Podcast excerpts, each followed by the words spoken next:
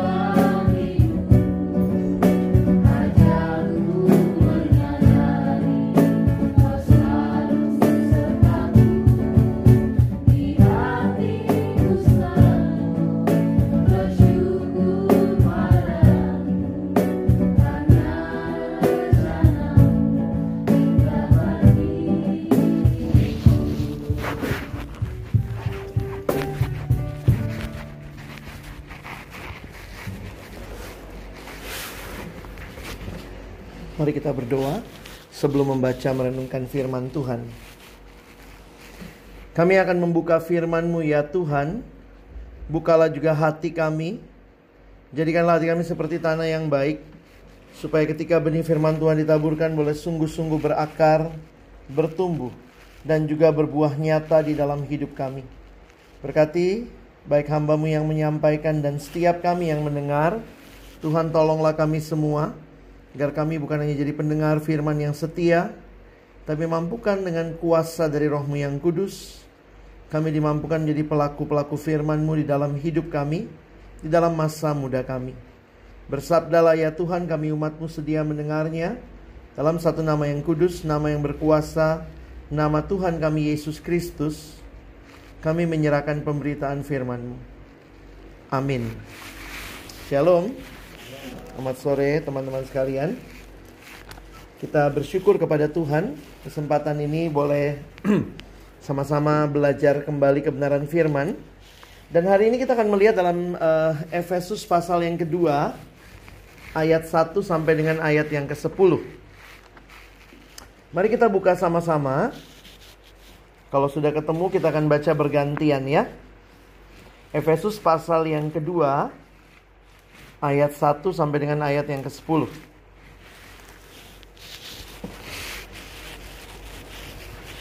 Pria akan baca ayat 1, wanita baca ayat 2, kita bergantian sampai ayat 10 ya. Jadi pria mulai terlebih dahulu karena kami dicipta lebih dulu.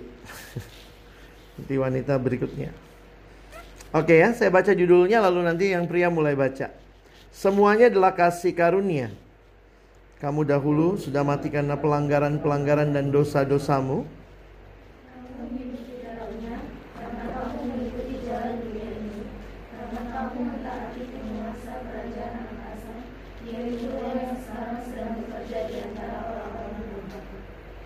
Sebenarnya dahulu kami semua juga terhitung di antara mereka ketika kami hidup dalam hawa nafsu daging dan menuruti kehendak daging dan pikiran kami yang jahat.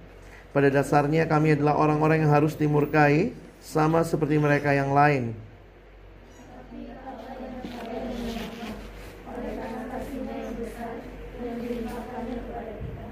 Telah menghidupkan kita bersama-sama dengan Kristus sekalipun kita telah mati oleh kesalahan kita. Oleh kasih karunia kamu diselamatkan.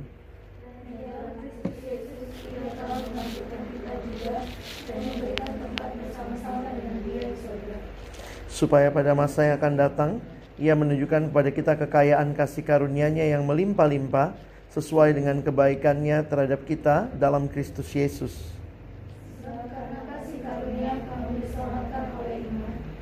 Bukan hasil. Itu bukan hasil pekerjaanmu, Jangan ada orang yang memegahkan.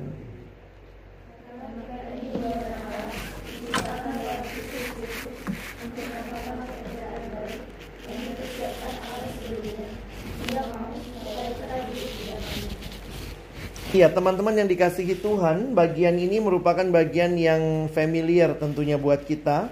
Kalau kita bahas di MHB, ini persis pelajaran pertamanya. Dan juga tadi saya banyak bagikan hal yang sama mirip dengan apa yang kita pelajari di siswa pagi tadi ya.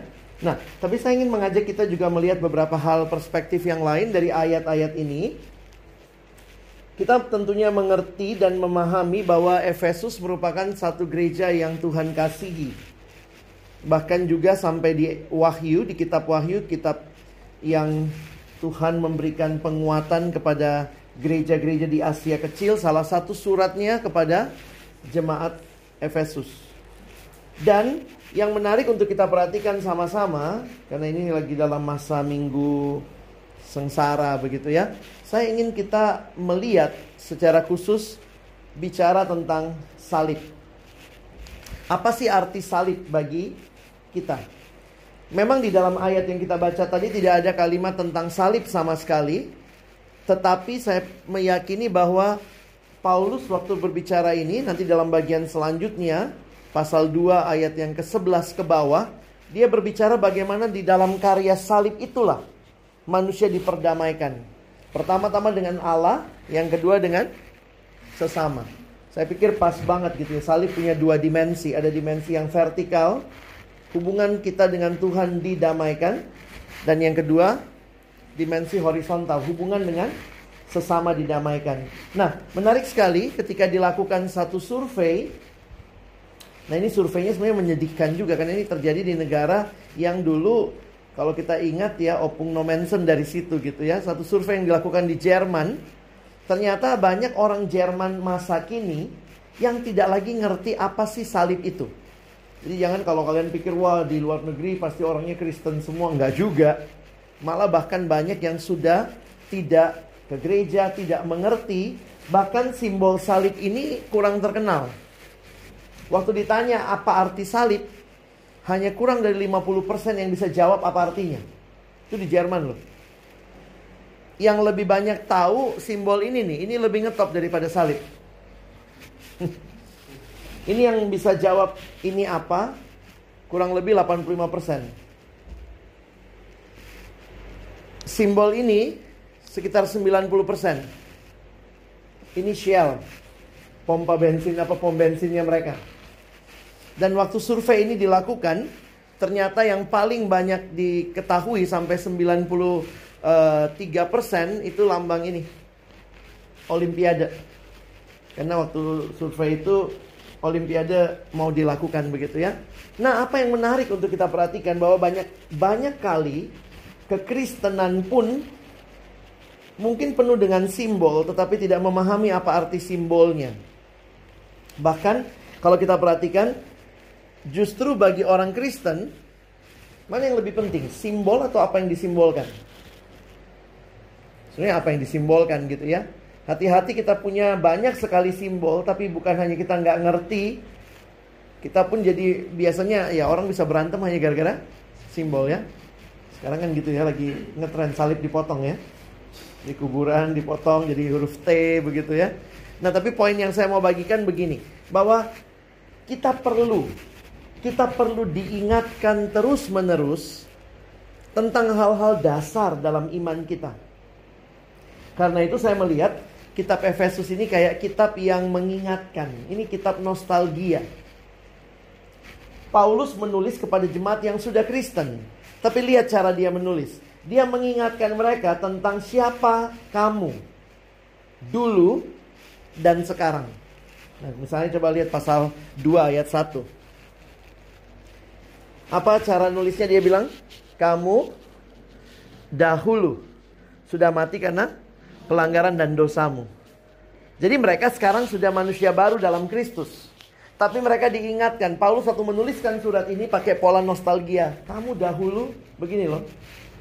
Nah ini yang saya pikirkan iya ya kita pun walaupun kita yakin sudah banyak tahu, sudah banyak mengerti Tapi kita perlu terus diingatkan bahkan hal-hal yang sangat basic Berkali-kali kalau kalian naik pesawat terbang Mau seribu kali naik pesawat tetap aja ada petunjuk cara menggunakan pelampung, sabuk pengaman. Kita nggak bisa bilang maaf pramugari saya sudah 3000 kali naik pesawat.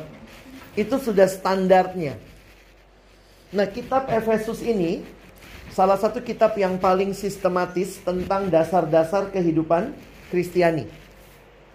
Jadi kalau kalian perhatikan kitab Efesus disusun dengan bentuk yang sangat baik. Ini seperti miniaturnya atau ringkasannya kitab Roma. Roma itu yang lebih panjang. Beberapa orang mengatakan Efesus ini seperti miniaturnya Roma. Ringkasannya Roma. Bahkan menariknya di beberapa gereja di abad pertama, kitab Efesus jadi bahan katekisasi. Saking sistematisnya dan hal-hal yang di dalamnya itu adalah hal-hal dasar. Nah ini kita lagi bicara tentang bagaimana kita mengerti tentang keselamatan. Nah kalau kalian nanti sambungkan dengan pasal 2 ayat 11, coba lihat pasal 2 ayat 11 kalimat Alkitabnya dimulai dengan kata apa?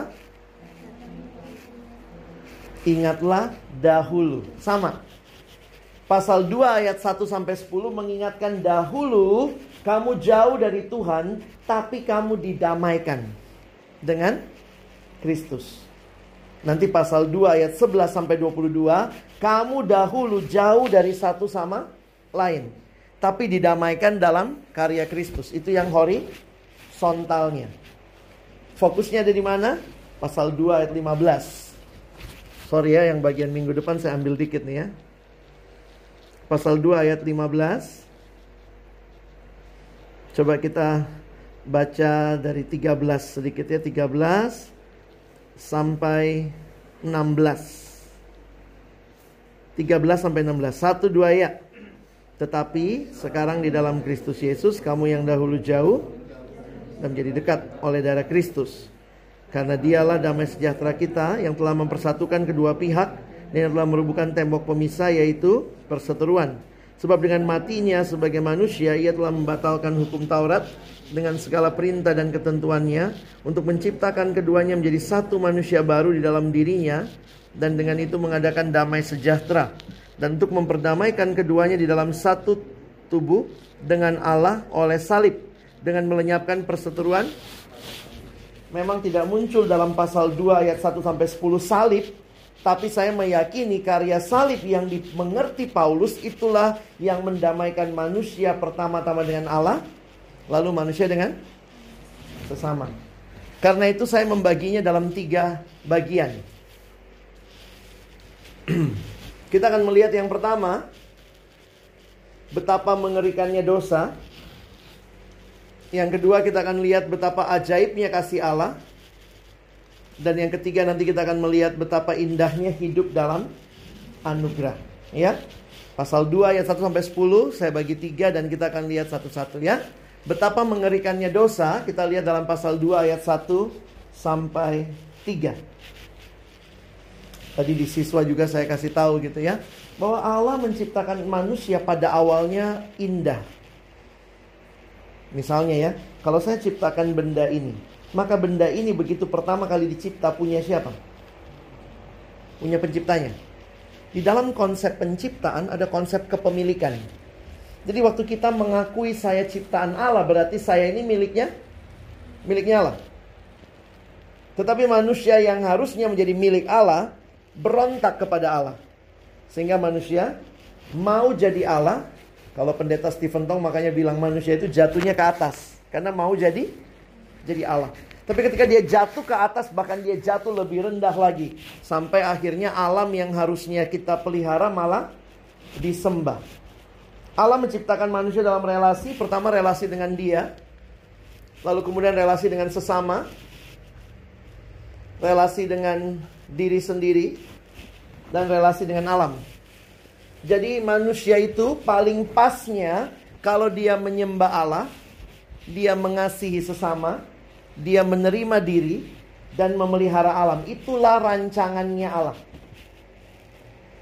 Misalnya ya kayak gini ya. Ya ini paling pas dipakai untuk pointer. Karena penciptanya menciptakan ini untuk pointer. Kira-kira gitu ya. Nah, misalnya nih. Kalau saya makainya. Aduh, gatel ya. Ini untuk garuk-garuk. Ini mencapai tujuannya dicipta? Tidak. Nah, itu yang disebut di dalam Alkitab sebenarnya dengan istilah hamartia, dosa.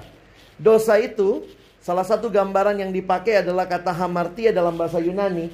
Kamu tidak persis mencapai sasaran. Kalau orang memanah, maka harusnya tiba yang paling tengah ya. Tapi ketika dia meleset dari sasaran, ini dicipta untuk jadi pointer, terus dipakai begini. Atau mungkin kalau ada yang tidur saya pointerin gitu ya. Ini berarti pointer ini tidak mencapai tujuannya dicipta. Kita dicipta untuk menyembah Allah, tapi manusia kemudian tidak menyembah Allah. Kita dicipta untuk memelihara alam, manusia tidak memelihara alam, manusia tidak mencapai tujuannya. Nah, perhatikan ada banyak cara Paulus menggunakan istilah tentang dosa di dalam Alkitab. Hamartia itu cuma salah satu. Misalnya kalau hamartia berarti meleset dari sasaran. Tapi ada lagi kata lain yang berkaitan dengan tidak taat hukum. Melanggar hukum. Jadi dosa itu aspeknya bukan cuma satu. Bukan cuma tidak mencapai sasarannya. Nah, perhatikan gambaran yang diberikan betapa mengerikannya hidup dalam dosa dalam pasal 2 ayat 1 sampai 3. Saya mau kita perhatikan di sini ya. Kita mulai dengan perhatikan abang menggaris bawahi kata ganti orang. Ini ayat 1 sampai 3. Jadi kalau ditanya siapa aja sih yang berdosa? Kamu, kamu, kamu. Sini. Kami, kami, kami, lalu mereka. Nah ini saya coba tolong teman-teman untuk melihat ayatnya ya. Jadi dari mana sih kita dapat kesimpulan semua manusia berdosa? Ini salah satunya. Memang ada ayat lain Paulus bilang semua manusia berdosa. Roma pasal 3 atau Roma pasal 6 ayat 23. Karena semua manusia telah berdosa kehilangan kemuliaan Allah. Semua manusia berdosa, upah dosa adalah maut, 6 ayat 23.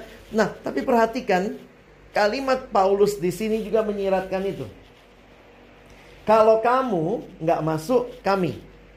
Kalau kami nggak masuk kamu. Kalau kamu dan kami nggak masuk mereka. Jadi kalau sudah kamu, kami, mereka, siapa yang berdosa? Semuanya. Makanya dari ayat ini kita menyimpulkan dosa sifatnya uni, universal. Jadi teman-teman, kadang-kadang kita ngelihat gitu ya, kalau kita lihat orang cantik dikit, kayaknya langsung Itulah manusia ya. Kita kalau lihat orang yang cantik dikit, ganteng dikit, agak bersihan kulitnya, kayaknya langsung kita pikir, oh nggak berdosa orang ini. Suka gitu kan cara pikir kita ya.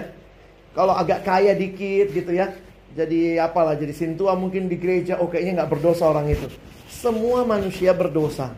Kecil, besar, tua, muda, miskin, kaya, di hadapan Tuhan semua manusia berdosa. Karena itu semua manusia butuh keselamatan. Saya pikir jangan memilih-milih untuk memberitakan Injil. Kita beritakan Injil kepada semua orang. Jadi mungkin kita punya teman di kampus, ah dia sukunya kayaknya nggak bakal percaya Yesus. Dia butuh Injil. Kadang-kadang lihat, dulu saya suka ngeliat gitu ya, ada teman kaya banget, kayaknya hidupnya nyantai banget, enak banget gitu. Terus kita mau ngomong, Yesus datang menyelamatkan, kayaknya dia bisa hidup tanpa Yesus juga udah nyaman ya hidupnya.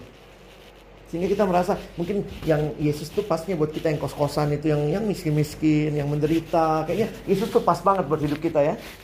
Tapi kita mengatakan no, semua manusia berdosa dan ingat Paulus berkata ini dalam kaitan dia sendiri adalah seorang rasul yang karena kasih karunia Allah dia bisa melihat dulu kamu kami mereka semuanya berdosa. Nah itu kalau cara PA kita bisa lihat ya kata ganti yang dipakai. Kamu kami. Nah sekarang masih dari ayat yang sama. Perhatikan yang abang garis bawahi sekarang.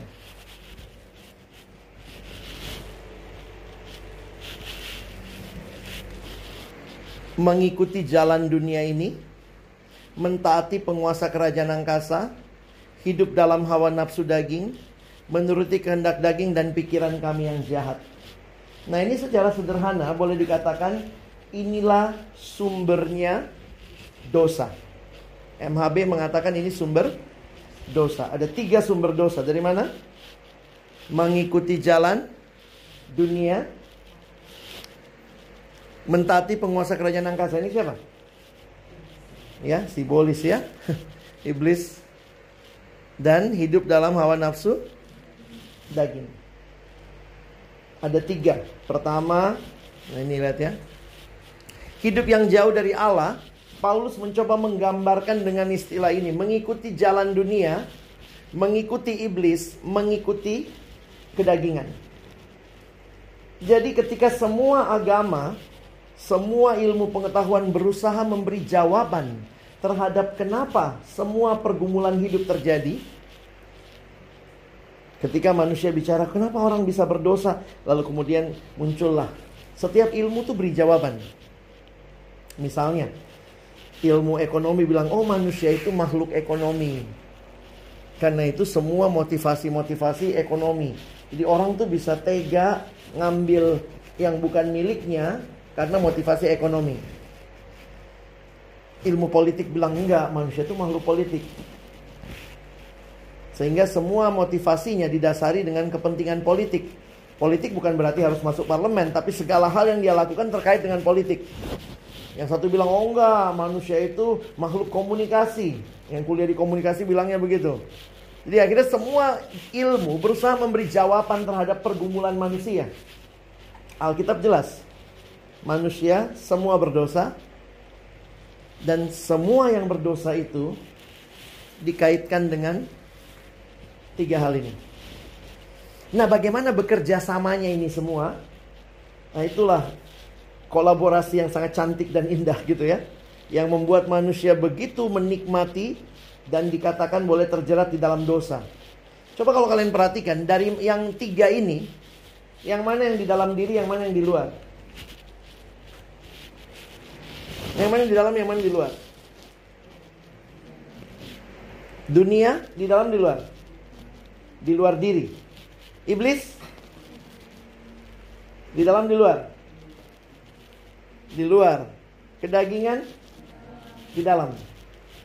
Makanya sebenarnya agak sulit juga menjelaskan ya, karena ada yang bilang gini, iya bang ada iblis dalam diriku, ngeri kali hidupmu. Karena begini, iblis itu tanda kutip kalau kita perhatikan ini ini faktor eksternal loh, ini faktor internal. Nah, dari gambaran ini kita jadi tahu begini, dunia bisa saja memberikan kita pilihan, tapi sebenarnya siapa yang mesti milih? Kita. Nah, ini seirama dengan surat Yakobus yang mengatakan karena kamu punya hawa nafsu yang berjuang dalam dirimu mau sesuatu. Nah, saya pikir secara alkitabiah, doktrin kita yang berdosa itu manusia. Meskipun ada perannya iblis, ngojok-ngojokin gitu ya. Dunia, iblis dunia pun bisa kerja sama. Tapi tetap dosa itu masalahnya siapa? Masalah hawa nafsu saya. Makanya kadang-kadang doktrin itu perlu dipahami ya. Ada soalnya yang ngajarin begini. Oh, aku sebenarnya nggak, aku ini kudus bang. Cuma kemarin waktu itu bang, ada roh kenajisan. Jadi dia dia memisahkan. Akunya kudus bang, tapi ada roh kenajisan. Makanya dalam nama Yesus mesti keluar roh kenajisan itu. Loh, jadi dia dia menyalahkan iblis. Iblis kasih dia roh kenajisan. Saya bilang, eh, kalau kau salahkan iblis, berarti yang ikut KKR siapa harusnya? Si iblis ya, dia harus bertobat kan? Ini kan kau yang najis. Iya ya, itu pilihanmu. Coba ingat Hawa. Ketika dia dicobai, ada iblis? Ada, tapi di luar dirinya. Iblis itu kan gak ngambil buah itu ya. Makan kau, makan kau. Kalau kayak gitu iblis yang mesti kita salahin. Kau sih digini-gini. Makan, makan kau. Akhirnya, eh kemakan. Enggak. Nangkap ya maksudnya ya? Dunia. Dunia itu lingkungan di sekitar. Nggak ada yang lihat, nggak ada yang lihat. Terus iblis udah makan aja, nggak ada yang lihat, makan aja. Tapi siapa yang ngambil dan makan? Keinginannya siapa itu? Dirinya Hawa. Makanya mesti bertobat siapa? Hawa. Hati-hati loh, kita Kristen tapi kadang-kadang suka gitu. Iya, aku sih nggak pengen bang kemarin tapi ada iblis dalam diriku. Ih, ngeri kali kau. Jangan kambing hitamkan iblis, sudah hitam mungkin dia. Jadi kita suka begitu tuh. Cari-cari kambing hitam.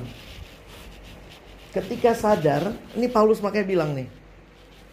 Pas misalnya bikin tugas kepepet, tiba-tiba ada yang kirim. Dunia mengirimkan Uh, silakan nyontek dari yang tahun lalu misalnya copy paste bisa di copy paste nih dunia kasih terus kayaknya ya iblis bekerja di dalam dunia gitu ya kan kau nggak mungkin juga kau langsung dengar iblis ngomong gitu ya kalau kau begitu akrab kali kau sama iblis hati-hati kau nah ini bisa jadi kerjasama yang baik tapi pilihannya ada pada kita Nah, di dalam dosa, manusia tidak punya kehendak untuk memilih yang Tuhan mau. Itulah yang terjadi. Manusia hidup jauh dari Allah dan dosa menjadi bagian yang begitu mengerikan dalam hidup kita. Makanya, kalau kita lihat ya berbagai hal yang terjadi, dosa itu selalu sifatnya relasional, teman-teman. Kenapa? Karena kita diciptakan dalam relasi. Ada orang yang bilang, ah pokoknya dosaku itu nggak relasional. Nggak bisa, semua dosa pasti relasional. Ada yang bilang ya kalau misalnya aku di kamarku sendiri nonton film porno, aku masturbasi kan Aku nggak ngerugiin siapa-siapa. Betul nggak ngerugiin siapa-siapa. Di dalam hal yang lain, kamu sedang tidak menghormati Allah. Kamu mengisi pikiranmu sehingga waktu melihat lawan jenis kamu tidak bisa menghargai dia dengan dengan tulus. Jadi tidak ada yang namanya dosa itu hanya sekedar sesuatu yang saya lakukan dan tidak ada relasinya. Pasti ada kaitannya dengan dirimu, dengan Allah dan dengan sesama. Sadar apa tidak? Jadi berkali-kali waktu berhubungan ya. Misalnya kayak begini, ini udah jelas lah ya, merugikan orang lain. Ini kan yang bilang, yang penting kan buat saya sendiri, saya nggak ngerugiin siapa-siapa. Nggak mungkin. Kalau bicara dosa itu selalu terkait. Yang paling penting adalah aku. Jadi sejak kejadian pasal 3, kejatuhan manusia tuh ini. Fokusnya adalah diri sendiri. Manusia selalu titiriri, mati-matian untuk diri sendiri. Siapa yang paling utama? Akulah yang paling utama. Pokoknya aku, aku, dan aku. Sin bicara tentang I am everything. Sin is the I in the center. Akulah segala-galanya. Yang penting aku puas. Aku senang. Aku aman. Akulah segala-galanya. Nah gambaran dosa di Alkitab dipakai istilah ini memperbudak. Memperbudak itu unik ya. Dosa dipersonifikasi. Dosa digambarkan seperti tuan yang sedang memperbudak. Dan gambaran itu yang muncul. Sehingga di dalam dosa banyak orang yang terbelenggu. Beberapa orang bilang, ah aku bebas kok bang. Saya bilang ya sebenarnya kalau kau bilang kau bebas, dosa itu selalu membelenggu waktu itu ada yang datang bang um, aku mulai nyoba-nyoba ngerokok lah segala macam gitu terus saya bilang ya udah janganlah teruskan kayak begitu cari pergaulan yang baik nggak kok bang aku nggak terikat oke kalau kau nggak terikat ya udah sekarang tinggalin rokok nah susah bang itu namanya terikat jadi ketika dia mengatakan dia nggak terikat tapi disuruh berhenti nggak bisa apalah namanya itu jadi sebenarnya di dalam dunia ini tidak ada kebebasan yang benar-benar bebas. Ketika Allah menciptakan kita sejak awal, kebebasan kita itu bukan kebebasan yang benar-benar bebas.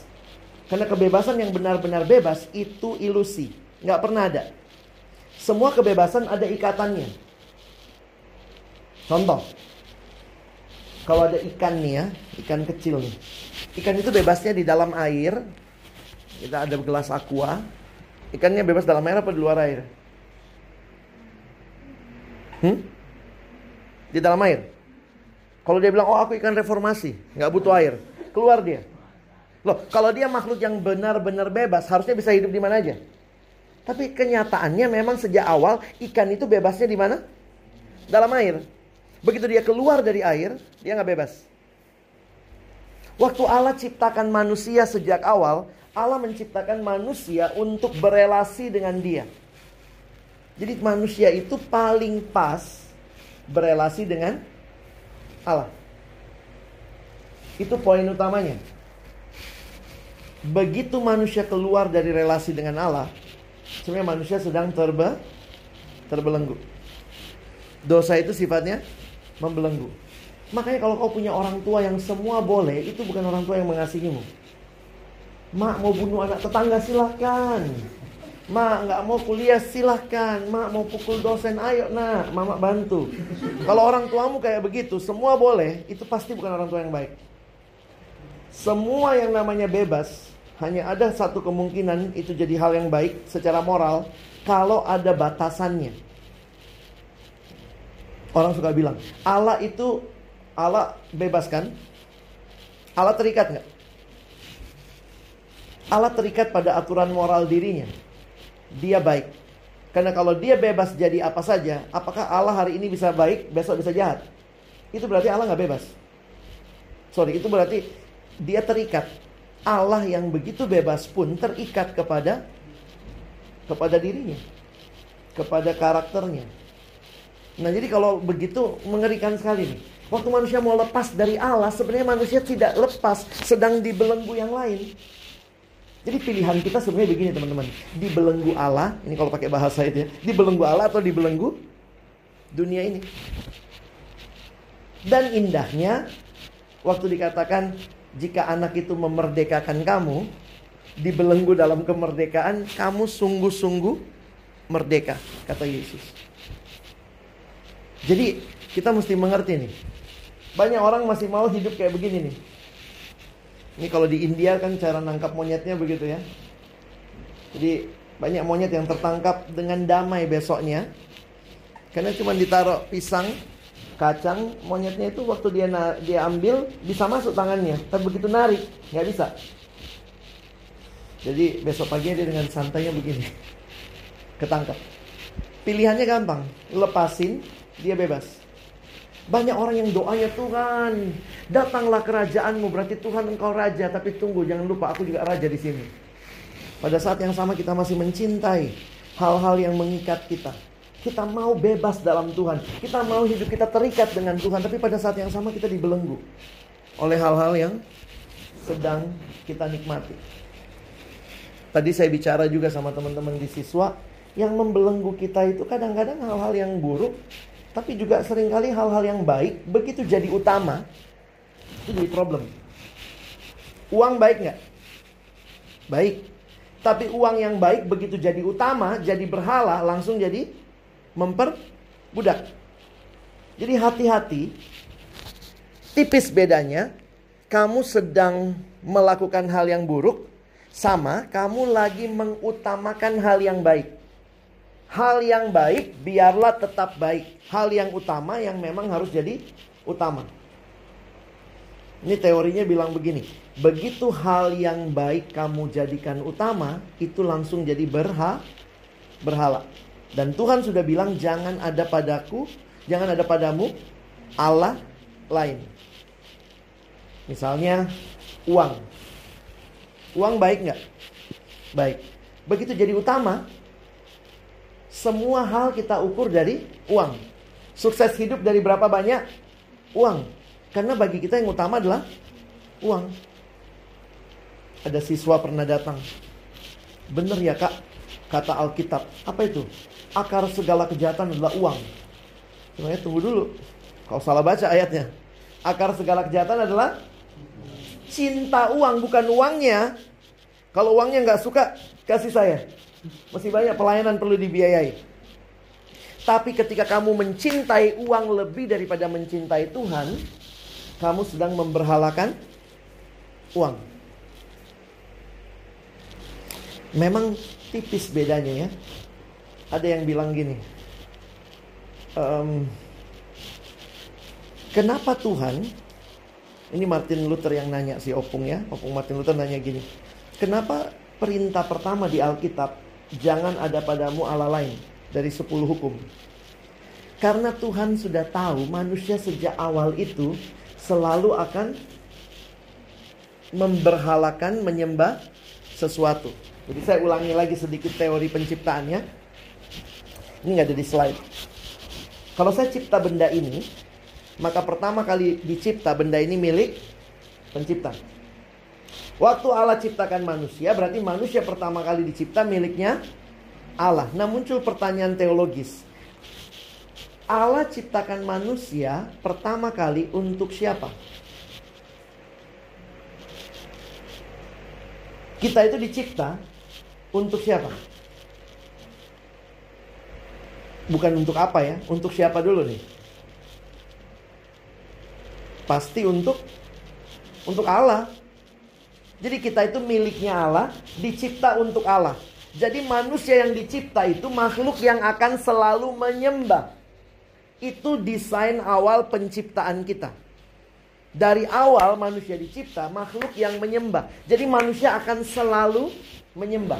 Pilihan dalam hidup kita bukan begini, menyembah dan tidak menyembah. Bukan. Pilihan kita sedang menyembah Allah yang benar atau sedang menyembah berhala. Karena itu, nah ini di sinilah tajamnya Martin Luther si opung ini ya. Sayang di HKBP jarang dibahas kali ya. Martin Luther bertanya begini, kenapa Tuhan taruh hukum pertama jangan ada padamu Allah lain?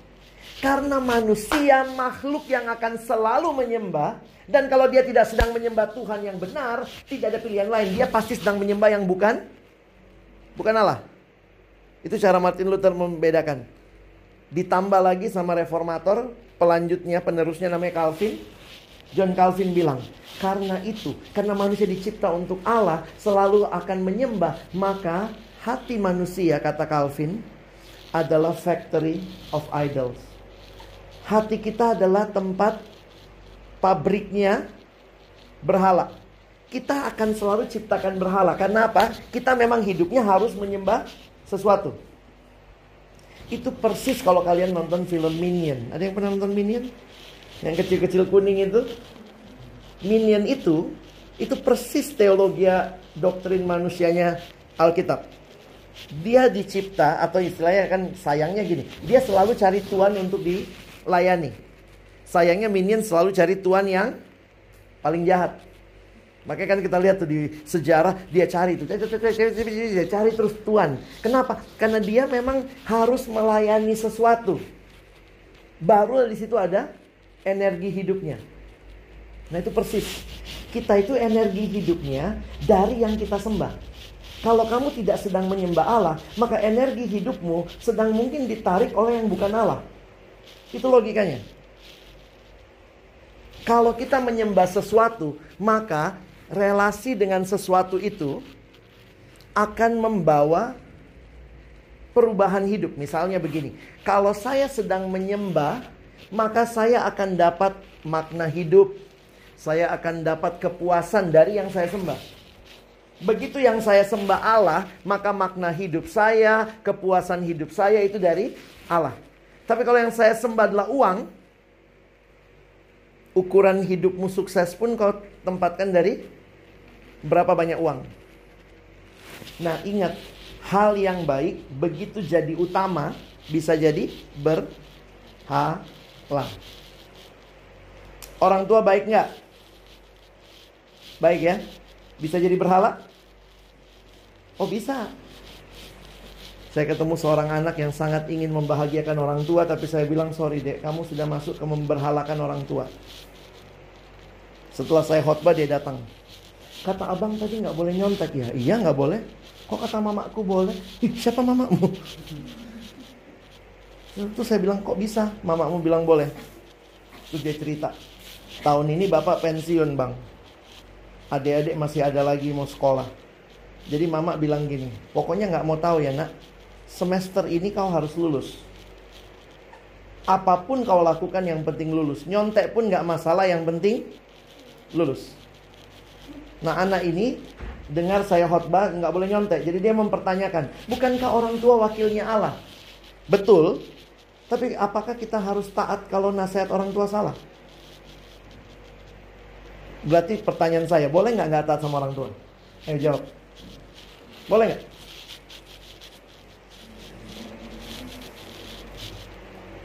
Alkitab bilang, taatilah orang tuamu, koma, di dalam Tuhan. Boleh nggak taat sama orang tua? Boleh kalau nasihatnya orang tua tidak sesuai sama firman Tuhan. Kau kawinlah nak sama itu biar bahagia hidupmu. Mama lihat dia bagus lah, udahlah, nggak apa-apa, kawin aja. Mesti taat. Oh banyak anak-anak yang saking taatnya, taat-taat bodoh ya. Menyesal hidupnya sekarang.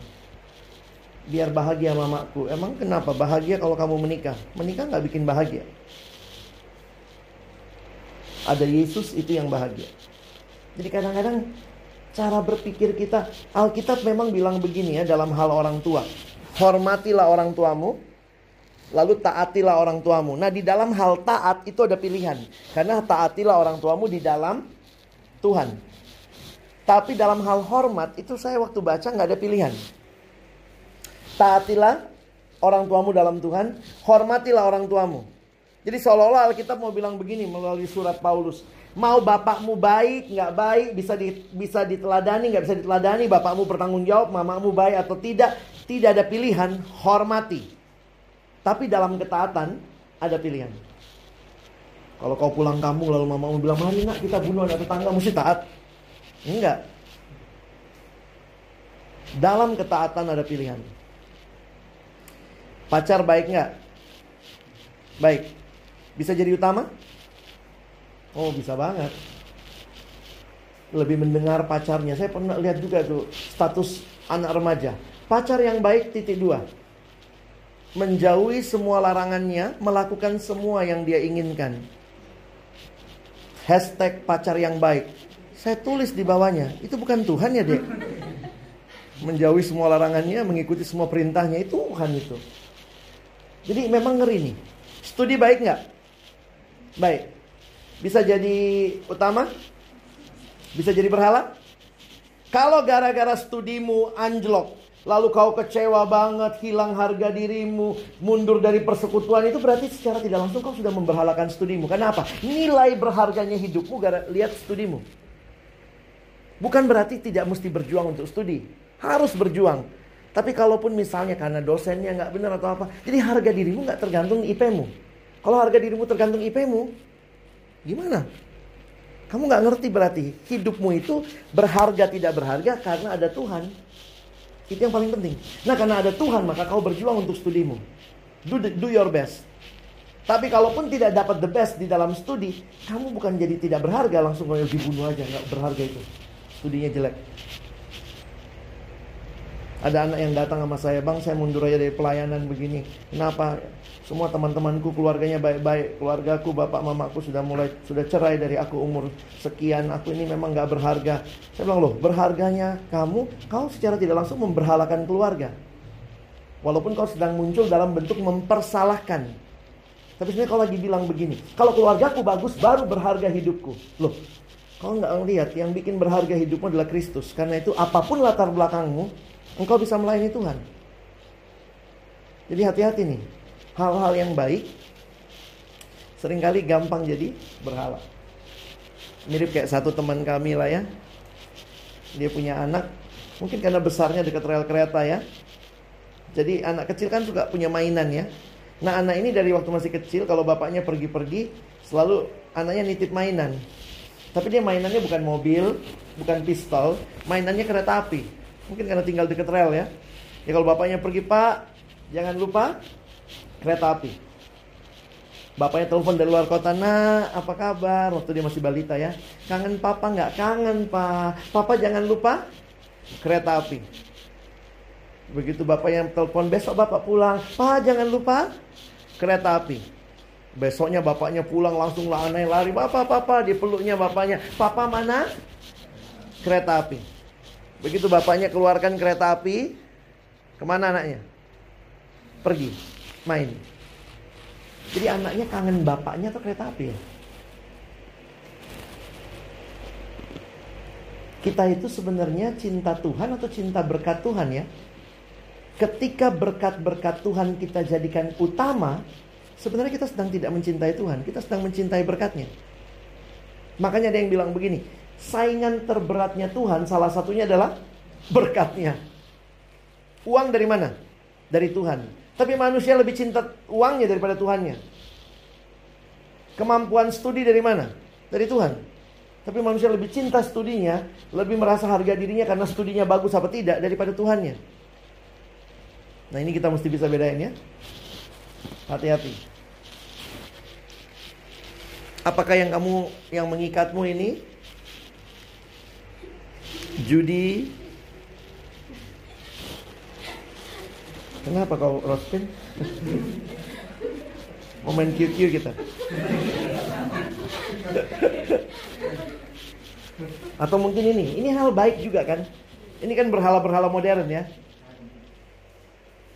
Kan ada yang bilang, ih kita beda lah berhala zaman dulu kan itu. Bayangkan, berhala zaman itu anaknya disembeli.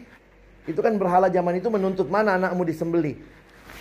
Sehingga ada orang sekarang merasa, enggak kok, aku enggak menyembah berhala masa kini. Tapi jangan lupa loh, ada orang yang memberhalakan pekerjaan karena pekerjaan dia sembeli anaknya. Tidak diperhatiin. Sama kok, sama yang masa lalu. Mama-mama main HP, anak jatuh. Jadi kadang-kadang saya pikir sama ya. Ada orang yang merasa ya saya kan nggak menyembah berhala sekarang bang, tapi waktu kau memperhatikan pekerjaanmu lebih daripada anakmu mungkin, bisa jadi kau sedang persis sama dengan 2000 tahun yang lalu dengan bentuk yang berbeda aja. Kau sedang mempersembahkan anakmu di altar untuk sesuatu yang namanya berhala pekerjaan. Banyak orang dengan HP yang canggih, ternyata canggih juga dosanya gampang downloadnya. Katanya smartphone, tapi jadi goblok kan? Beberapa orang saya pernah bilang juga, kalau HPmu itu bikin kau makin gak deket sama Tuhan, maka mungkin ya bukan jual HP-nya ya. mungkin uninstall. Kapan kita mesti cek apa yang mesti di uninstall dari HP kita. Kalau game itu membuat kita makin tidak tahu waktu, kenapa kita nggak uninstall? Tapi saya butuh main sekali-kali. Kalau kau bisa mengontrol dirimu, silakan. Tapi kalau kau nggak bisa kontrol dirimu, kita mesti tegas sama diri kita. Salah satu tugas paling berat itu menghotbah diri. Alex, berhenti porno. Hmm, iya, susah, tapi bisa. Saya mau Tuhan. Saya punya kerinduan. Gak gampang. Kita mungkin sedang dibelenggu oleh belanja. Kalau yang cewek-cewek gitu ya. Lo cowok juga sih sekarang ya. Mm-mm. Perwakilan ya. Ini katanya drama Korea nih ya. Nggak bisa di stop nontonnya. Saya nggak masalah menonton, tapi balik lagi ya. Kalau kau sudah merasa kau lebih tinggi derajatmu dari temanmu karena kau sudah selesai nonton drama itu, ah itu berarti kau sudah masuk harga dirimu di situ. Datanglah ke kampus, sudah nonton kau. Sudah tuh. kadang-kadang saya mikir, kita bisa begitu. Kita bisa merasa level kita naik karena apa? Karena film yang kita tonton. Nggak tahu saya ini apa semua. saya cuma masuk-masukin aja. Yang laki-laki lagi ya. Game online. Tapi orang sekarang alasannya, tapi kan bang bisa jadi pekerjaan. Ya udahlah, yang jadiin itu pekerjaan, jadikan pekerjaan. Tapi kamu memang mau jadiin pekerjaan. Apa yang dicari?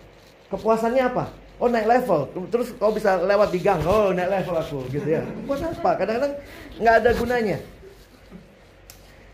Sementara waktu bicara Alkitab, kita rindu nggak baca Alkitab? Kita tanda kutip kalau kita mau bermegah, bermegah karena saya sudah membaca Alkitab setiap hari, saat teduh setiap hari. Yang menolong kita mencintai Tuhan lebih lagi. Pornografi, hati-hati ya. Dulu statistiknya begitu. 7 dari 10 pria kecanduan pornografi. Sekarang beda. 10 dari 10 kecanduan pornografi. Saking mengerikannya. Satu hari bertambah kurang lebih 2000 situs porno sedunia. Website Kristen berapa yang nambah? Boro-boro. yang diperbaiki cuma upload warta gereja ya perbaiki alamat. Saya bukan karena itu juga, jadi saya mikir gitu ya, tanda kutip memang gak ada pilihan kadang-kadang orangnya. Akhirnya ya porno itu yang muncul, ada yang bilang nggak diklik pun muncul bang. Terus habis muncul, ku klik, ah, itu masalahmu. Tapi itulah ya realitanya kita hidup begitu dekat sama dosa. Dan itu semua ada di sekitar kita dan kontrolnya itu bukan di di luar. Jangan salahkan dunia. Dunia sih banyak kali film pornonya, jadi aku ikutan. Ih, Martin Luther lagi ya, dia bilang apa? Saudara tidak bisa larang burung terbang di atas kepalamu. Yang bisa kau lakukan, melarangnya bikin sarang di kepalamu. Hebat opungmu itu ya. Yang HKBP banyak pelajari tulisannya Luther tuh. Dia mengatakan, kita nggak bisa larang burung terbang di atas kepala. Yang bisa kita lakukan adalah melarangnya jangan bikin sarang di sini. Kau nggak bisa larang orang punya film porno. Atau kau pergi ke sana, kau beli semua film porno, lalu kau hanguskan. Uang yang kau pakai beli, dia pakai gandakan lebih banyak. Kau nggak bisa urusi, nggak nggak begitu caranya ngatasi dosa. Cara ngatasi dosa bukan semua mesti berubah baru saya berubah, tapi kamu harus berubah. Kenapa kau nyontek? Semua temanku nyontek bang. Terus pilihannya ada di kamu. Kamu nggak bisa larang terbang. Kamu nggak punya kontrol hidup orang lain. Yang bisa kau kontrol hidupmu. Jadi hati-hati ya, ada burung terbang itu terus. Sini, sini. kita ajak lagi kita ini, ku, bereskannya. Yuk sini. Itu kadang-kadang memang pergumulan kita ya. Terus LGBT, saya pikir kita mesti serius kalau memang ada pergumulan seperti ini yang mesti ditangani. Kenapa? Karena Tuhan mengasihi teman-teman yang punya pergumulan LGBT. Tapi mengasihi bukan berarti boleh. Itu jadi pertanyaan kan? Dan ini dalam perlayanan mahasiswa banyak yang seperti ini. Banyak dalam arti mau terbuka untuk dilayani, untuk cari pertolongan. Supaya apa? Kalau tidak nanti banyak sekali komunitas di luar sana. Begitu kita googling aja keluar tuh komunitas gay di Bengkulu, komunitas lesbi di mana gampang orang cari seperti itu. Dan kadang-kadang kasih mereka sangat tulus. Sehingga itu membuat orang begitu tertarik. Sementara kalau di gereja tuh ada juga yang homofobia ngelihat orang ih ngeri kali cuh cuh cuh gitu ya itu yang membuat akhirnya ya mereka main di sana. Kenapa nggak diterima di sini? Sementara ada banyak yang juga punya pergumulan begitu ya. Satu adik yang saya lagi share sama dia. Ya awal-awalnya kaget-kaget juga tapi ya berusaha nggak kaget gitu ya. Karena waktu saya lihat loh singernya dia di kampusnya. Tapi sharingnya gitu bang aku baru putus sama pacarku. Hih, yang mana? Yang cowok itu bang yang aku pernah cerita. Jadi mereka ternyata sudah melakukan hubungan uh, seks sesama jenis dan dia ketagihan juga gitu. Dan dia bilang iya orang ini yang ngajari aku bang. Dan sekarang dia bilang e, aku udah menang ini bang. Berapa hari ini udah aku bisa putuskan dia dan segala macam. Cuma saya jujur aja nggak nggak tahu lebih dalam gitu ya. Saya udah refer ke staffnya saya bilang tolongin gitu. Karena ini ini pergumulan yang real deket khususnya buat teman-teman yang sudah pernah sampai ke dalam kejatuhan seksualnya, itu pasti bekasnya lebih dalam. Ya.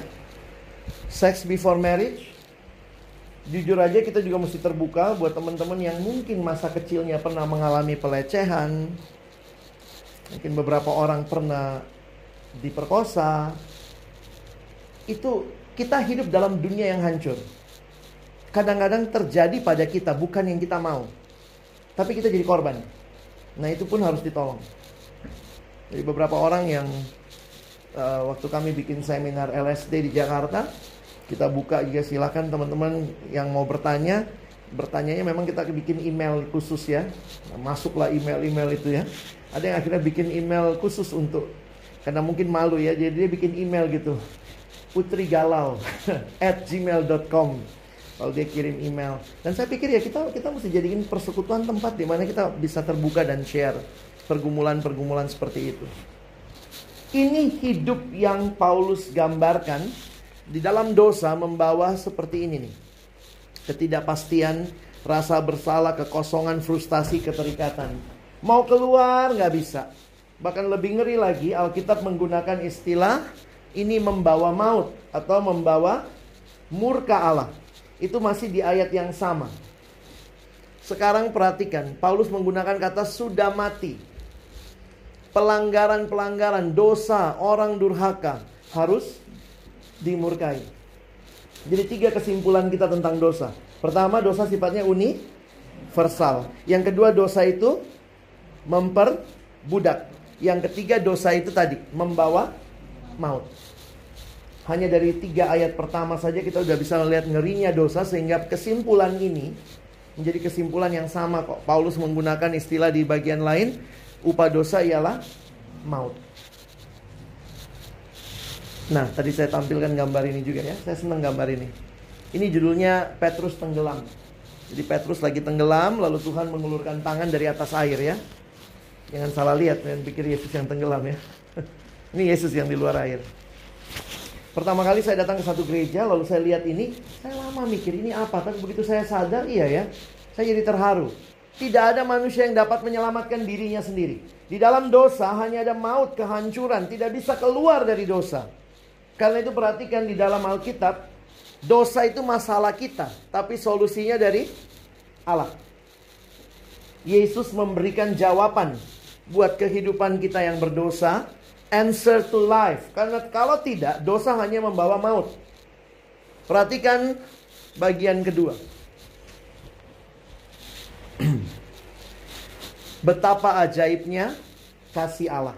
Tadi betapa mengerikannya dosa, sekarang betapa ajaibnya kasih Allah. Kalau dosa tadi ada tiga perspektif, maka kasih Allah yang dinyatakan juga ada tiga perspektif yang unik. Saya secara cepat aja ya. Perhatikan kata tetapi. Jadi kalau ketemu kata tetapi itu yang penting biasanya di belakang tetapi ya. Dia cantik, pinter, kaya, tapi sudah mati. Ayo dengar itu. Tapinya penting di belakang ya. Sampai di ayat 3 kesimpulan Paulus adalah semuanya harus dimurkai. Sama seperti mereka yang lain. Tetapi Allah yang kaya dengan rahmat. Sekali lagi bukan kita. Tapi Allah yang kaya dengan rahmat oleh karena kasih yang besar yang dilambangkannya kepada kita. Apa yang Allah lakukan buat kita? Sorry ya ini jadi double deh slide-nya ya. Allah berikan anak yang tunggal menentukan nasib kekal manusia. Bukti kasih Allah adalah memberikan Yesus Kristus anaknya yang tunggal. Kalau kalian perhatikan, Allah menebus manusia melalui pengorbanan anaknya Yesus Kristus. Satu-satunya jalan keselamatan kepada Allah. Ini menarik ya, Jesus loves you, no question. Kalau kalian lihat, saya ingat dapat gambar ini siluet hidup Yesus. Dari Yesus lahir sampai dia bangkit. Tapi pertanyaan utamanya, di mana Yesus bilang sudah selesai? Di kayu salib. Misi Yesus tuntasnya di kayu salib, bukan di palungan ya. Makanya Natal tidak bisa dipisahkan. Karena semua nabi pun lahir. Yesus bukan hanya lahir, tapi karyanya di kayu salib. Makanya dia nggak bilang udah selesai di palungan. Bayangkan kalau dia ngomong sudah selesai di palungan ya lari itu majus ya. Udah selesai ya dia ngomong gitu ya. Yesus nggak Yesus nggak ngomong sudah selesai habis kasih makan 5000 orang terus dia ngomong sudah selesai. Bukan. Kalau kayak gitu kita nggak selamat, gemuk ya. Yang gemuk-gemuk terhibur ya. Nah, Yesus pun tidak bilang sudah selesai habis dia jalan di atas air. Lalu sudah selesai, dia datang bukan buat akrobat. Yesus datang untuk menyelamatkan kita dari dosa. Karena itu dia selesainya di kayu salib. Apa yang terjadi di situ? Ini dikalimatkan di 2 Korintus 5 ayat 21. Kita baca ya. 1 2. Iya. Dia yang tidak mengenal dosa telah dibuatnya menjadi dosa karena kita. Supaya di dalam dia kita dibenarkan oleh Allah. Mahal sekali harga yang Yesus bayar untuk penebusan kita. Billy Graham mengatakan kalimat ini. Salib adalah bukti termulia kasih Allah salib menyingkapkan kasih terbesar di dalam dunia. Luar biasa kasih Allah. Dengan pengorbanannya di salib, Yesus ingin mengatakan kepadamu, I love you.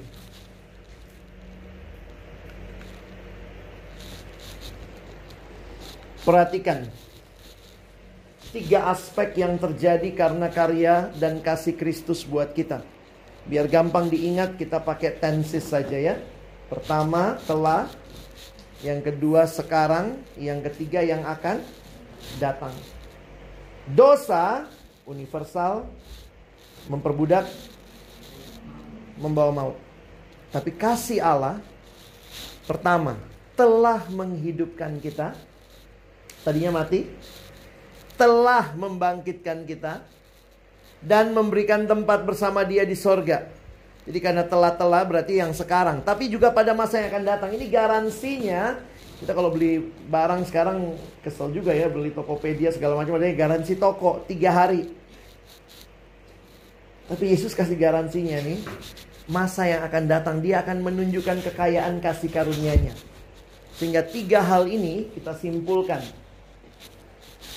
Hidup yang kekal, keselamatan yang kekal, keselamatan kita tuh pasti Dulu karyanya telah menyelamatkan, telah mati, telah membangkitkan. Sekarang saya hidup di dalam kasih Allah itu dan akan datang. Itu jaminannya pasti. Yesus berkata, "Akulah jalan dan kebenaran dan hidup." Ya. Yesus tidak datang menunjukkan jalan, dialah jalan itu. Ini kesimpulannya, jadi kalau tadi betapa mengerikannya dosa, mati kekal atau binasa di dalam dosa. Betapa ajaibnya kasih Allah, kesimpulannya betapa indahnya hidup kekal di dalam Kristus. Terakhir, betapa indahnya hidup dalam anugerah. Itu ditulis di ayat 8 sampai 10. Perhatikan, hidup dalam anugerah Istilah yang digunakan adalah kata ini sebenarnya kalimat yang tepat bukan oleh ya, tetapi melalui. Jadi keselamatan itu bukan karya kita, bukan upaya kita, bukan usaha kita, tetapi pemberian Allah. Makanya dikatakan kamu diselamatkan melalui iman, itu bukan hasil usahamu tapi pemberian Allah. Sampai kayaknya Paulus merasa kurang cukup ngomong begitu, dia tambah lagi. Harusnya kan sampai sini cukup ya. Iman itu bukan hasil usahamu, pemberian Allah. Tapi dia tambah lagi, itu bukan hasil pekerjaanmu. Jangan ada seorang yang memegahkan diri. Makanya semua bentuk kalimat keselamatan di Alkitab kita itu bentuknya pasif. Diselamatkan, dikuduskan, dibenarkan. Bukan usaha kita. Kalau itu usaha saya, maka puji diri hale lupa. Ya dong. Kalau itu usaha saya, maka siapa yang mendapat kemegahan? Saya. Tapi karena keselamatan itu anugerah Allah, terpujilah Allah.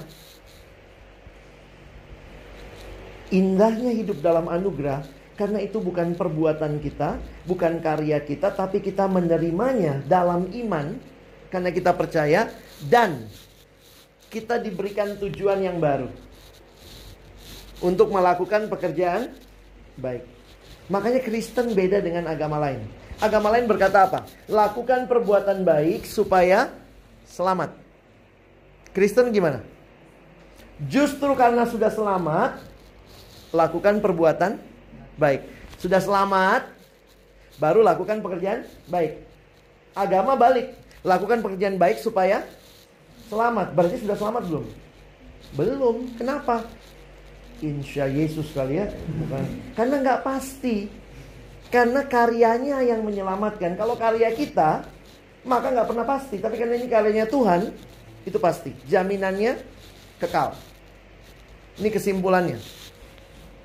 Diselamatkan bukan karena melakukan perbuatan baik, tetapi diselamatkan untuk berbuat baik. Abang kasih contoh begini, kalau kamu tinggal di rumah nih, atau bayangkan kau pulang kampung, waktu pulang di rumah tinggal sama bapak mamamu, pagi-pagi kau bangun, kau nyuci piring, kau nyapu, beresi kamarmu, ngepel. Saya mau tanya, kamu lakukan itu supaya jadi anak atau karena kamu anak? Hmm? Supaya jadi anak atau karena kamu anak? Karena anak ya. Saya pikir nggak ada lah abis nyapu, ngepel, beresi kamar lalu bikin proposal bapak mama terima saya sebagai anak ini sudah kulakukan. Pasti bapak mama bilang gila ya anakku ya. Jauh-jauh kuliah kok ritik lagi begini ya. Jadi itu kan sesuatu yang kita lakukan karena anak. Kamu rajin baca Alkitab supaya selamat atau karena sudah selamat? Kamu rajin saat teduh, rajin berbuat baik, rajin ke gereja, itu bukan supaya selamat. Kalau ke gereja bisa bawa orang selamat, maka di surga pasti ada cek, cek absen ya. Berapa masuk gerejamu kau? Oh, rajin kau. Oh, di belakang kau, surga bagian belakang. Yang membawa kita masuk surga apa?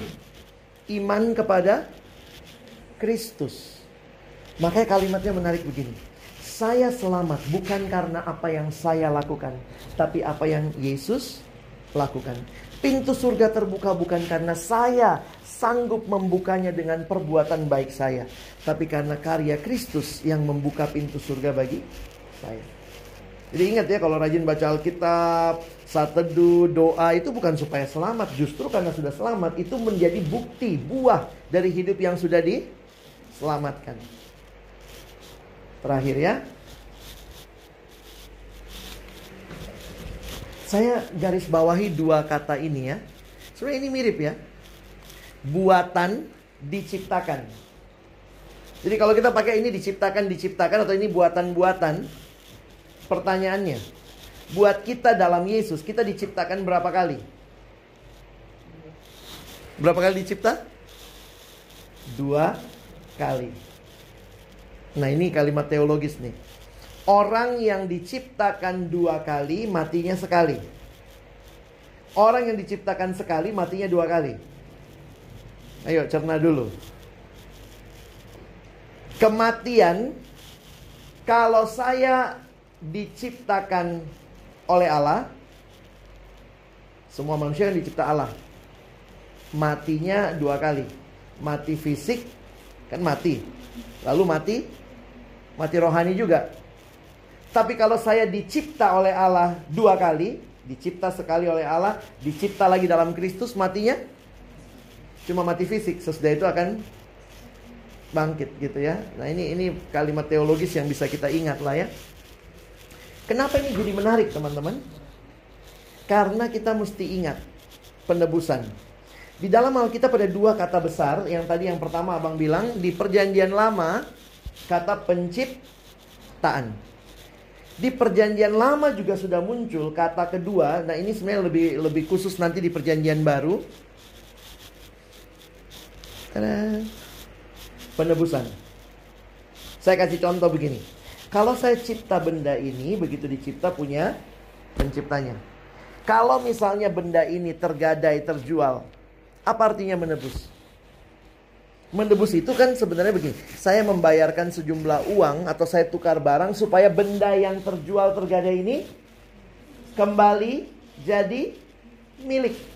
Di dalam konsep penciptaan dan penebusan dua-duanya ada konsep kepemilikan. Jadi kayak dua kali di stempel kita. Dicipta Allah, tag kamu milik Allah. Jatuh dalam dosa, ditebus Yesus, di stempel lagi. Kau miliknya Tuhan. Kita nggak punya pilihan untuk tidak melayani dia yang sudah menebus kita. Sebenarnya Tuhan nggak harus tebus kita ya. Kita yang berdosa, upah dosa adalah maut. Tapi dia tebus kita. Saya kadang suka bayangkan gitu ya. Yang kita tolak dia, yang kita bilang pergi dari hidupku. Tapi dia datang dan tebus kita. Itulah indahnya anugerah Tuhan. Jadi hari ini saya ingin kita nostalgia. Kalau sekarang kamu sudah dalam Tuhan, ingatlah. Statusmu itu kamu dapat bukan karena perbuatanmu. Dulu itu semua sudah Tuhan kerjakan bagimu. Jadi kiranya ini menolong teman-teman bisa memahami apa artinya Efesus 2 ayat 1 sampai ayat yang ke-10. Ada yang mau tanya sebelum saya tutup? Silakan kalau mungkin ada pertanyaan berkaitannya. Ya, silakan Jo.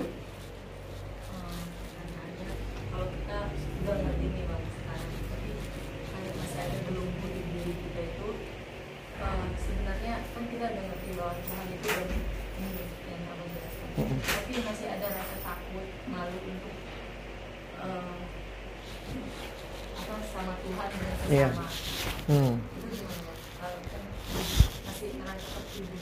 Iya. Sebenarnya nanti kita mesti maju ya, namanya dalam dalam pertumbuhan itu begini. Ketika kamu melakukan dosa di dalam manusia lama, upah dosa adalah maut. Tapi kalau kamu sudah terima Yesus melakukan dosa, apakah maut juga? Saya ulangi nih. Kalau belum dalam Yesus, manusia lama hidup berdosa, maka upah dosa adalah maut. Tapi sesudah kita diselamatkan oleh Yesus, sudah terima Yesus nih, masih bisa berdosa nggak? Masih ya? Apakah berakhir maut? Tidak. Dosa kita tidak membuat status kita hilang. Saya kasih contoh biar gampang begini. Begitu kamu sudah sadar kamu anaknya bapak mamamu, di rumah kamu bikin salah. Masih mungkin gak bikin salah? Eh masih mungkin lah. Kau buat salah di rumah. Tiba-tiba vas kesayangan mamamu pecah. Kau karena main bola di dalam rumah setak gitu ya. Pecah vas mamamu. Vas kesayangan. Apakah pecahnya vas itu membuat hubunganmu sama mamamu langsung berhenti kau jadi anak? Kita tetap anak. Yang terganggu bukan statusnya. Yang terganggu relasinya. Saya bedain ya. Ketika kita berdosa setelah kenal Yesus, maka yang terganggu bukan statusnya, bukan statusnya langsung berubah. Oh, kau jadi bukan anak Tuhan, bukan. Yang terganggu relasinya. Nah, di situlah perasaan yang kau bilang. Kita malu, begitu kita sudah bikin dosa. Aduh Tuhan, kok aku masih bikin dosa begini kan kau udah mati bagiku. Makanya orang yang sudah dalam Tuhan tidak memikirkan mautnya. Karena memang kan sudah dibebaskan dari maut tapi diberikan hidup yang kekal. Nah, hidup yang kekal itu ketika kita jatuh dalam dosa lagi, ini tidak menghilangkan statusnya, tetapi mengganggu relasinya. Karena itu, bagi orang Kristen, kita punya disiplin pengakuan dosa. Gereja memberi kesempatan setiap minggu. Mari kita datang mengaku dosa kita. Sebenarnya do, mengaku dosa itu gunanya buat siapa sih? Kalau kita nggak ngaku Tuhan tahu nggak dosa kita? Misalnya kamu habis bikin dosa, terus mau ke gereja nih, mau ngaku dosa nih ya, begitu belum sampai ke gereja ketabrak mati, nggak sempat ngaku dosa, masuk mana? Loh kalau kamu sungguh-sungguh percaya Yesus ya tetap masuk surga. Tapi dosanya itu bagaimana? Nah masalahnya begini. Pengakuan dosa itu sebenarnya pada intinya di itu memulihkan relasi kita dengan Tuhan. Karena itu masalahnya masalah kita. Waktu kita ngaku sebenarnya tujuannya apa? Tuhan aku tadi nyolong uh, mangga temanku Tuhan gitu ya. Tuhan kan aku ngaku dosa ya. Tuhan kan nggak tahu. Aku kasih tahu ya. Aku tadi nyolong Tuhan gitu. Sebenarnya ngaku dosa itu Tuhan tahu nggak? Tahu. Berarti waktu kita ngaku gunanya buat siapa? Menyesal. Tuhan aku udah nyolong, aduh, tapi ya sudah, Tuhan ampuni aku, aku nggak mau ulangi lagi. Jadi sebenarnya mengaku dosa itu bergunanya buat kita. Dan Tuhan di situ akan memulihkan relasi kita. Karena itu, setialah untuk memiliki waktu-waktu refleksi juga dalam hidup. Beberapa orang menjadikan disiplin pengakuan dosa bukan tunggu satu minggu satu kali di gereja ya, udah numpuk juga dosanya itu ya. Apalagi kalau mari kita mengaku dosa, kayak MC-MC di persekutuan kan, mari kita ngaku dosa. Padahal cepat kali dia kasih waktunya, padahal dosa kita udah semingguan gitu ya. Baru musiknya teng tong teng tong teng tong baru satu begitu udah amin. Ih, dosaku baru hari Senin. nah, makanya sebenarnya ada di dalam tradisi, ini mungkin orang-orang Katolik masih melakukannya, tradisi-tradisi Katolik atau tradisi sekarang dalam hidup spiritualitas, itu mengaku dosa diperlakukan seperti saat teduh setiap hari. Disiplin mengaku dosa. Nah tentu disiplin mengaku dosa itu bukan Tuhan gak ngampunin. Sebenarnya begini, ini logika teologianya. Yesus mati buat dosa kita yang mana? Yang dulu, sekarang atau akan datang? Semua. Kalau kita enak dong, belum bikin dosa udah yakin diampuni. Terus kamu jadi, ah kalau gitu bikin dosa lah. Kalau enggak kan Yesus pengorbanannya sia-sia. Itu kan cara berpikir ekonomis kita kan? Ada jatah bolos masa nggak dipakai? Ya pakai lah. Nah Paulus sudah baca pikiran orang. Kayaknya bakal begitu cara pikirnya. Makanya dia tulis di Roma 6. Coba lihat ya. Roma 6 ayat 1.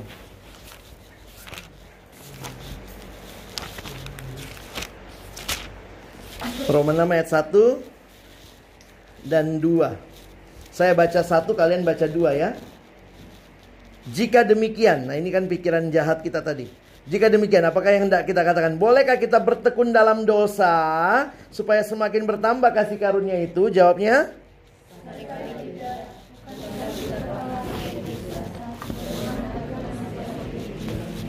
Jadi, mengaku dosa sebenarnya bukan supaya bikin dosa baru. Ada orang suka gitu ke gereja. Ah, ngaku dosa lah dulu supaya nanti bikin lagi yang baru. Enggak. Kalau kamu mengerti pengakuan dosa menjadi satu disiplin kita untuk menyesali dan mau masuk dalam komitmen hidup yang baru. Ketika kamu berdosa, sesudah kamu percaya Yesus, bukan statusmu yang berubah. Status nggak berubah, tetap anak Allah. Yang berubah, yang terganggu adalah rela relasi. Makanya ketika mengaku dosa, kita memulihkan lagi relasi dengan Tuhan. Makanya kalau kita jatuh dalam dosa itu saat teduh pun malas, malu gitu. Aduh Tuhan ngomong ini padahal aku masih begitu. Nah makanya itu mesti kita mengaku dosa. Billy Graham kasih cerita menarik. Dia cerita begini. Ada dua kakak beradik. Satu namanya Mary. Satu namanya Tommy. Ini masih kecil. Mary kelas 6 SD. Tommy kelas 3. Nah mereka hidup di luar negeri. Nah setiap kali liburan Mary sama Tommy sering main ke rumahnya neneknya. Neneknya punya farm, punya pertanian, perkebunan yang luas. Dan di situlah biasanya Mary sama Tommy main. Jadi kalau lagi liburan summer gitu senang banget mereka main di rumah neneknya. Nah satu waktu si Tommy, ya biasa anak laki ya, main-main ketapel. Main ketapel gitu, ih nggak sengaja ternyata Kenalah bebek kesayangan nenek. Cetek. Kena bebek kesayangan nenek dan matilah bebek itu. Waduh si Tommy ketakutan. Dia lihat kiri kanan nggak ada yang lihat. Dia ambillah bebek itu cepat-cepat dia pergi ada hutan kecil di dekat tempat nenek. Dia gali, dia tutuplah. Asik. Udahlah nggak ada yang lihat, nggak ada yang lihat. Udah. Dia main lagi kayak biasa. Nah ternyata selama liburan mereka punya aturan aturannya begini kalau Mary nyuci piring uh, makan pagi berarti Tommy makan siang. Nanti Mary lagi makan malam. Nah pada waktu itu makan siang ayo makan siang. Nenek bilang sudah siapkan lah pas lagi makan nah ini pas selesai makan siang tiba gilirannya Mary harus cuci piring. Terus kemudian eh bukan Mary uh, ya Mary yang harusnya cuci piring Terus kemudian si Tommy bilang, ya Mary cuci piring. Tiba-tiba Mary begini, Tommy, kau yang nyuci. Gak mau. Loh, ini kan giliranmu. Kata Mary, kau yang nyuci. Kok bisa aku? Enggak, kau yang nyuci. Gak mau. Tiba-tiba Mary ngomong, Tommy, ingat bebek? Ternyata si Mary ngeliat. Jadi itulah jadi dipakai sama Mary. Tommy, ingat bebek? Saya kasih tahu nenek, Mati kau. Aduh, mulailah waktu itu. Tommy terus kena giliran. Karena setiap kali si Tommy uh, giliran si Mary, Mary nggak mau nyuci. Kalau si Tommy bilang enggak, nggak mau. Tommy, ingat bebek. Itulah kata kuncinya. Dan satu minggu di rumah nenek, terus yang nyuci Tommy si Tommy walaupun masih kecil dia mulai sadar kayaknya nggak bener ini penindasan ini. Masih ada tiga minggu kami liburan ini baru minggu pertama ini mau tiga minggu kayak begini. Akhirnya si Tommy bertekad. Tekadnya apa? Saya laporlah sama nenek. Pulang-pulang deh. Jadi akhirnya Tommy dia sudah packing, packing semua barang-barangnya dia masukkan di koper. Lalu kemudian dia datanglah ke nenek nenek itu tinggal di lantai dua maksudnya neneknya tinggal di atas biasanya neneknya itu memang pagi-pagi itu ini ya merajut begitu jadi kemudian datanglah si Tommy dia ketuk Nek, boleh Tommy masuk? Oh, silakan Tommy. Loh, kok, bawa koper? Enggak, Nek. Tommy mau ngomong. Ngomong apa, Tom? Nek, tapi nenek jangan marah ya, janji ya. Jangan marah ya, Nek. Apa, Tom? Ayo, Tom cerita aja. Apa bener ya, nenek jangan marah ya. Iya enggak kok nenek juga mau marah ngapain gitu ya neneknya kan biasa duduk di dekat jendela lalu ini ya pemandangannya luas begitu terus kemudian si Tommy bilang nek Tommy minta maaf Minggu lalu Tommy nggak sengaja main ketapel membunuh bebeknya nenek. Terus habis ngomong begitu, gantian nenek yang nangis. Ih, kok nenek nangis gitu? Maafin Tommy nek. Terus neneknya nangis dari sini Tom, sini Tom. Terus neneknya peluk. Aduh, sudah satu minggu nenek memang nunggu kau datang ngomong sama nenek. Nenek juga sudah lihat tiap kali makan, kau itu dikerjai sama kakakmu. Kau tahu Tommy? Coba ya, Tommy diajak ke sampingnya nenek. Tommy, kau lihat nenek tiap hari duduk di sini. Jadi waktu kau lakukan pun nenek lihat dari lantai dua ini. Dan nenek tahu kau nggak sengaja. Nenek pun lihat kau pun kuburkan baik-baik dan dari jauh memang nenek lihat ih si Mary lihat. Dan nenek sudah tunggu kau seminggu ini datang ngasih tahu. Jadi nenek nggak marah. Ya enggak lah, kau kan nggak sengaja. Jadi nenek, aku nggak usah pulang. Ya enggak lah, lebay kau baikin kopermu itu. Jadi nenek nggak apa-apa iya kalau kau ngaku gini kan nenek jadi senang juga. Nenek lagi nunggu kamu ngaku sama nenek seminggu ini. Wah, lega lah si Tommy. Pas giliran makan tiba gilirannya kau cuci piring. Mary bilang nggak mau. Tommy ingat bebek. Tommy apa bebek bebek? Gak ada bebek bebek sekarang. Teman-teman lihat nggak? Ini ilustrasinya powerful banget diceritakan sama Billy Graham. Iblis itu pendakwa kita. Karena itu memang tujuannya dia. Begitu kita sudah percaya, jatuh dalam dosa, apa yang iblis bilang?